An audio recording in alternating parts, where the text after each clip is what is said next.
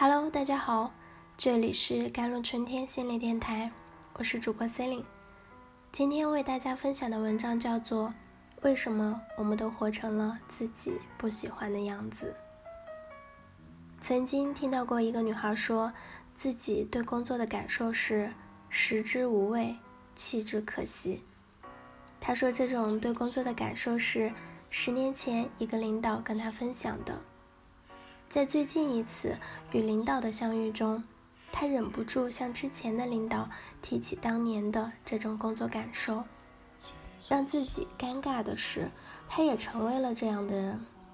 而更让人绝望的是，那位领导也依然延续着食之无味、弃之可惜的工作状态。我能感受到他的绝望、焦虑和无助。曾经还有一位女士跟我说，她一直想改造自己的老公，但是始终都没有成功。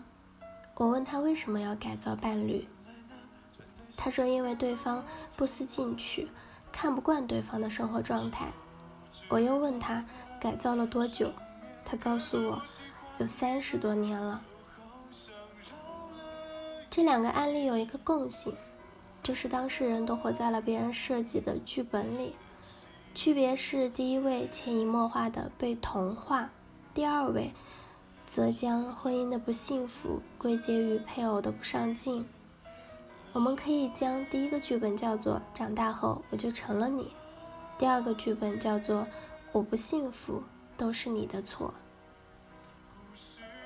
这两个剧本也是我们大部分人的故事，一个讲重复悲剧，另一个讲扮演受害者。托尔斯特说：“幸福的人有着相同的幸福，然而不幸的人却有着各自的不幸。”我认为不幸的人其实本质是一样的，只是表现形式不一样而已，根源都是缺乏对人生剧本的觉察和反思，以及重新设计。心理学有个概念叫自证预言，你相信什么，就更有可能会成为什么。也就是说，我们有一种把心理现实变成客观现实的心理倾向。现实的无意义感和功利主义，往往让我们变得浮躁、物质和疲惫。于是，很多人退行到虚拟世界。世俗的三大挑战——婚姻、金钱和小孩，让人没有精力再去追求诗和远方。意志力的总量是有限的。消耗在这些世俗的挑战中，人自然没有精力和能量去实现自我。需求仅仅限于电和 WiFi 的最低需求层次。在群体孤独中寻找虚幻的存在感，成为很多人的全部。荣格说，人在四十岁之前，往往是关注物质世界的目标达成。四十岁以后才会回归到内在心灵世界，这之间的分界线可能是中年，即孔子说的不惑之年。四十岁之前的人很少会对人生有系统思考，他们或者延续父母设计的人生之路，比如考研或者当公务员、结婚生子。我曾经问过一个 IT 女为什么要选择现在的公司，她告诉我。他妈妈让他来的，也有人找我咨询婚姻的问题，说自己除了钱什么都没有。